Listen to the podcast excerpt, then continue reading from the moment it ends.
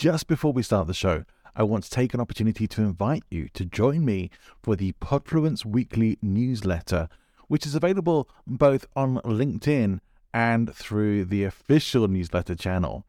Now, if you are on LinkedIn and it's easier for you to follow there, then please just click on the link in the show notes, which will take you straight to Podfluence on LinkedIn, where you can subscribe for free and get weekly updates on Podfluence articles as well as episodes. If you would like to subscribe to the full newsletter, where you'll get additional materials and as my little incentive to you, my pre podcast guest checklist for you to use when you're appearing on podcast shows so that you can be fully prepared every single time, then please click the link to the official newsletter in the show notes. Hope to see you there. Let's get on with the show. It's hard to say just how excited I am for this particular episode of the Loki podcast. And really for me, although I've had so many amazing guests on the show, this is by far the biggest name guest that I've had on the show and someone whose books I have been recommending to my own coaching clients for a long time and have been loving and enjoying reading them myself. And a lot of his podcast and online content is really just top notch. So if you're not following him and reading his books already, you might want to be after you hear this episode. Now, it's a short episode, a bit of a shorter one than normal, but believe me, there is a ton of value packed into it. Please enjoy my chat with author of the book Fix This Next, Mike Michalowicz. Welcome to the Loki Podcast with John Ball from Present Influence. We use Buzzsprout to upload and distribute the Loki podcast to all major podcasting networks. If you're thinking of starting your own podcast, check out the link to Buzzsprout in the show notes. You could start your podcast today. This week I'm super excited to have with me a very special guest. If you haven't heard of Mike Michalowicz before, He's an author whose books I have been recommending to a number of my coaching clients for quite a while now. Author of amazing books like Profit First and Clockwork, books that uh, I love myself and have read many times over. And he has a new book out, and it seems to have come out at exactly the perfect time. and it's called Fix This Next. Please welcome to the show, Mike Michalowicz. John, thank you so much for hosting this and having me. I appreciate you.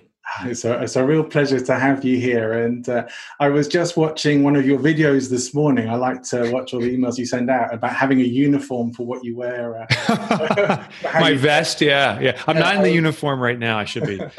I was wondering if a cape might be a bit much, but hey, it can work. You know, there, it's funny. I know you're saying that in jest, but there was a business here in the U.S. called Geek Squad. I think it maybe even became international and these were computer technicians that started to wear a funny costume, taped glass, glasses, short pants that were flooded. Uh, and they got a reputation for being extraordinary, not because they were, just because they had this wonderful, funny uniform. Excellent. Well, you know, I, I, do teach power pose in some of my uh, some of my uh, present, presenter training, so it might be a good thing to have uh, to have in there for teaching yeah. power pose, uh, but uh, but maybe not as a uniform. One of the things I do want to ask you, you're you're a prolific podcaster yourself, mm-hmm. and so you obviously see a lot of value in podcasting oh, as, oh, yes. as something to put out content and share with the world. What do you think, as uh, someone who puts out a lot of content, actually makes a good podcast? Something that maybe even just something that you would want to tune into personally. I think when it when it goes deep, uh, and particularly when it explores something that's unexpected or different you know, I, I host a podcast and I interview often in podcasts. And it's very clear that many podcasts have their five prescribed questions. They go through the same routine, and um, it's it's informative, but it's repetitive. So you you'll hear a guest on one show. And It's like, oh, you hear them answer the same questions. Um, but other shows go really deep. A super popular one um, here in the U.S. is Joe Rogan. Have you heard the Joe Rogan? Yeah, yeah. So it goes in deep and it's a little bizarre and he talks about his drug habits and stuff. But you know, he goes in really deep and it feels like a fly in the wall experience. So instead of watching a canned newscast on television, it feels like you're in this room with the guests. And to me, that's the game changer. I, I, like to have much more of a conversational style. Yeah. So I don't like to ask the same questions over and over again, but I do have something of a theme to the to the podcast that I put out, that being around presentation skills and the skills and tools of influence and persuasion, uh, which I think are really valuable things for, for people to know and to learn. How important do you think the ability to present, whether that's online or in person, is for business owners particularly? Oh yeah, so presentations, everything, and um, particularly now uh, that the way we come across is so important because the the virtual environment flattens the experience. It loses a, it physically loses a dimension. It now becomes two dimensional, right. and the only way to bring that robustness again is our ability to present. And to me, presentation um, it comes in so many forms but at the end it's an extension of our natural self. So i'm a very i gesticulate a lot i move a lot my energy goes all over the place i get very voluminous and i come and that's my style. Um, i think the mistake that some people do is say oh that's the style that works i got to replicate that but it's not true to who they are and then it comes across as just plain weird. Some people are very serious or meticulous or thoughtful. Um, others are just funny whatever our true style is, I think we need to concentrate on amplifying that. The way we present ourselves distinguishes ourselves. So the, the one mistake is trying to be something we're not, to try to placate. I think the greatest way to be noticed is by presenting by being authentic. And that is key, particularly in this environment. Yeah, I absolutely love that. Uh, a lot of people have been having to take themselves online recently for obvious reasons and yeah. not everybody is used to or familiar with doing zoom and online presentations yeah yeah really what what are a few things a few of your top pointers or things that you would recommend people to do just as best practice if you like even? well a couple, couple of things just uh, make sure you stage it properly uh, and p- part of it's lighting I actually just hired a photographer because photographers are not too busy right now. I paid him a nominal fee. I think it was fifty dollars, and just asked, "How do I set this up properly?" He said, "Well, get a key light. So there's a light, right? You can't see it, but it's off screen there that's illuminating my face. Without that, I'd be dark and shadowed." He said, "Be in the top third, so you can see right now. My eyes are near the top third of the screen." Yeah. Um, that's natural eye level. You know, you see some people that are down like this and like, "Hey, good to see you. Thanks for." it's comical. It's funny. Yeah. You got to be up here. Um, get good equipment. So I have a good microphone here. My my speaker actually just died, um, so I had to put this headset on. Normally, I wouldn't even have a headset. And then the scenery itself. So either get a great. You're we're talking about your background. A great virtual background is right. powerful. Yours is really solid. Um, mine's a physical background, but this is also strategically staged. I know my head's going to be in this blue frame, which is a window, which is blocked out, but I know my head's going to be in the blue frame. And on the right side, I have something that's interesting. It happens to be my own book, so there's a marketing component, but have something that's compelling but not distracting. So I don't want like have flashing lights and all this stuff that would distract you. I just want something that's visually pleasing. So as your eye drifts away from me. And then the last and final, probably the most important component that almost everyone misses out is talk to the camera. So I'm staring at this. I'm not looking, if I looked at you, I'd be actually looking like this to look at you. I but I look here because that maintains eye contact and trust is conveyed through eye contact. I would argue if you do nothing else, if you present horribly, if you if you have a horrible background, if it's not lit properly, if you simply keep your eye locked on the camera, your the trust and confidence people will have in you will be so much greater. Right. Now, it would be uh, inept of me to not talk about a little bit about your new book. And I'm on my second time listening to the oh, audiobook version of that at the moment, I'm, and I'm really loving it. As always, from you, good content. How how important is it, do you think, to be uh, an author in terms of? Do you think it makes a big difference to to credibility? And I'll follow that on with what is probably the number one thing that most business owners do need to fix next. Yeah. Okay. So f- first of all, the authorship does it add to credibility? Yes, and I can say that now unequivocally. I've been a business owner for the entirety of my adult life, so 25 years, and um, I am saying this some of the same stuff today in my books that I said verbally before. And there's something interesting. It's just the human genome or something that we see something in writing and we we put creed in it we, we see value in it where we just hear it it seems insignificant. So being an author brings a validity to what you say that cannot be touched through the spoken word or rarely. So yes. In regards to what do we need to fix next in our personal lives or our business I, I developed a concept i call it the business hierarchy of needs. And what it is is five levels of needs that every business has. And if you're a business of one, if you're a speaker, presenter, you're a business as an individual. Right. The foundational level is we need sales for every organization. It's, it's the oxygen for a business. If you have no sales, the business is suffocating. Once that's adequately addressed, then we move to the level of profit. Profit is the creation of stability for an organization. It's the absorption, if you will, of that oxygen into the bloodstream of the, the business. So you can breathe all you want, but if it's not getting in your blood, it will kill you. So you need to bring sales in that support profit. Profit then supports order. That's the muscle of an organization. So now we're using that oxygen to deliver. And then there's impact. Impact is transformation. It's where we're of service to others beyond the transaction in our business.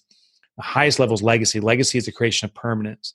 And so, what I argue is look at this hierarchy of needs. Always start at the foundation, evaluate do I have any sales? And are the sales adequate to support profit? Do I have adequate profit to support order? And you keep on asking yourself if it's adequate, and you start building this structure like a building and you level up. The, the last thing I want to share is it's not a ladder. You don't climb to the top and you achieve legacy and you wave to your friends. You move around as you build your business you'll have to go back to sales and improve sales more. Now that that foundation is a little bit bigger, you build a bigger level of profit. And on that, you can put a bigger level of order and efficiency. And you keep on moving up and down and address what needs to be fixed next, one thing at a time. It's good advice. And as a someone who does a lot of business speaking yourself, one of the things I particularly like about listening to you and reading your books as well is that you are very honest about the mistakes that you've made in the past and what you did about correcting them. And, it, and it's very real. You know, I've been in the personal development world a long time, and you often hear some very similar stories that seem a bit sort of run out, but yours are very unique to yourself, and you know that that's real stuff that you're putting out there, and that's super helpful to everybody. You made Thank a big you. transition though to being the spokesperson of your of your business. And so when did you actually make that decision that you were going to be a speaker and do do more speaking work? Yeah, so initially I started writing uh, initially as an entrepreneur. I then uh, had this turning moment in my life. I, would sold a couple companies, and I, I thought I had it all going on. I was so full of myself. I started another business that was a calamity. I had right to be in that space. I was blowing good money after bad. I had no idea what I was doing, and I evaporated all my wealth. I was on the verge of bankruptcy and uh, lost my home over it, lost my possessions. I didn't lose my family. That's the only thing that stayed with me, the most important thing. And uh, went through some depression. And I, I had a, I restarted myself. I found there's an interesting phenomena. There's a saying out there saying, if you had all the money in the world, what would you do? It encourages you to pursue your dream, but it precludes you from pursuing that dream because it requires you to have all the money in the world. That's the danger. Well, I found there's a complementary question. It says, if you have no money, what's the vocation you desire most to support yourself? And when there's an alignment between the dream and an alignment between your vocation, if they can be the same, well, now that's a calling. I always wanted to be an author. And once I was rock bottom, I said, I want to be, I want to have a vocation as an author that supports my lifestyle. And that's what I did. Well, I started writing books and I realized books alone, at least in the beginning, are not enough to support someone, at least for mo- most people. Stephen King and some other authors would be the exception. But um, actually, even Stephen King, I take it back, it's not. He had to have a teaching career as he was writing until his books caught on. Right. I needed to have a teaching career too as a speaker. So when I started writing books, you, I could make a lot more money, uh, at least at that time, by delivering keynotes and speaking and doing a lot of them. Now that's exhaustive work. I could maybe maybe do 60 or 70 in a year if I really put everything into it. But uh, what what I noticed is that by speaking, you start becoming an authority. You have a captive audience for 45 minutes to maybe an hour that then may buy your book. If they buy your book and love your book, they may tell other groups and they'll get a speaking gig. So these things started to work in conjunction. Speaking sold books and selling books sold speaking. Today, I well, last year I spoke about 50 times, so I still am very active in it. Now with this pandemic, uh, the speaking in traditional sense on stage has dropped off, but now it's a lot of virtual speaking, and uh, I can't wait to get back on the stage. It is it is such a powerful experience where you can be of service to a community, where you have people just listening to every single word because they, they've come there for that intention. And if you can engage them and shift their lives in that moment, you won't be forgotten. So um, that's how speaking has served me. And, and I believe in that platform so much. Books, books are the core of who I am. And if I had to pick between the two, I would simply do books. But yeah. booking, books and speaking work in such uh, sim- uh, such a symbiotic situ- uh, relationship that I, I foresee me doing that as long as I possibly can. Great. Uh, one of the things I think probably we've all got a book in us or something like something like that, right? But um, like myself, I've got maybe several books that I've started, but you know, it's always a bit of a struggle to actually get them finished. How do you how do you get past those sort of sticking points, or actually make it actually just make it happen and get it out there? So, well, for me, I'll show you on my camera how I do it. There's a little sign right over there. That's my life's mission: eradicate entrepreneurial poverty. And um, that that came out of that moment when I lost all my money and uh, just wiped myself out and realized that there, I'm not the only entrepreneur that's gone through this. I I have a very clear mission. I this is unique to me. I have it all over. Like it says it in this band wrapped on my wrist. Every I never take this off since the day I've gotten it, and it says eradicate entrepreneurial poverty every second of my life, I'm reminded of my life's purpose and mission as I've defined it. Right. And uh, when I get stuck, it's like I almost swat myself in the head. Like I have no excuse to be stuck here. I got I got something bigger than me. I got to work on. I'm serving a bigger purpose. And if I'm going to get stuck in my own pettiness of I can't do this or I really rather do something else, um, shame on me. At least that's how I, how I judge myself. Maybe that's a little bit draconian or a little bit beating myself up, but I don't have an excuse. I write every single day. This morning, six this morning, I wrote from six to seven o'clock this morning, and I will tomorrow and the day after. And that's not even in writing season. When I'm in writing season, it's like four hours a day when I'm working actively on a book. Um, I think the mission for me has been magnificent. The other thing too is I'm in a writers group. We call it a sprint group. So this morning at six, I wasn't by myself. There was about 10 other writers in there all writing. And the funny thing is it's not like we're talking. It's all virtual over zoom. Um, we simply say all right write for the next 20 minutes or 30 minutes and we write. And then we stop. And we say okay five minute breather. How's everyone doing? Good. Okay back to work. Right. And just by observing and seeing other people in that process i have to get stuff done. It's very powerful I like that. Yeah, I've got a few sort of online time accountability groups, and maybe don't take as much advantage of them as I could. But uh, you're inspiring me. I was thinking about your Good. message this morning on my, on my walk to the office, listening to the audiobook and talking about eradicating uh, entrepreneurial poverty, and I was thinking, yeah, maybe maybe I need to focus more on my mission of uh, eradicating crappy speeches and presentations, but make it. But it still needs to be a bit more than that as well. It needs to be a bit more than that. It hasn't quite got the. Well, let me let me suggest maybe it doesn't need to be more than that. What, what matters is that your heart starts beating a little bit faster when you think of it. That that, that you get a little bit of bumps on the back of your neck and you get a little chills on your arms and I think that's what it is. I remember I met this uh, entrepreneur and we were talking about exactly this life's purpose, mission. And I said, you know, my life's mission is to eradicate entrepreneurial poverty.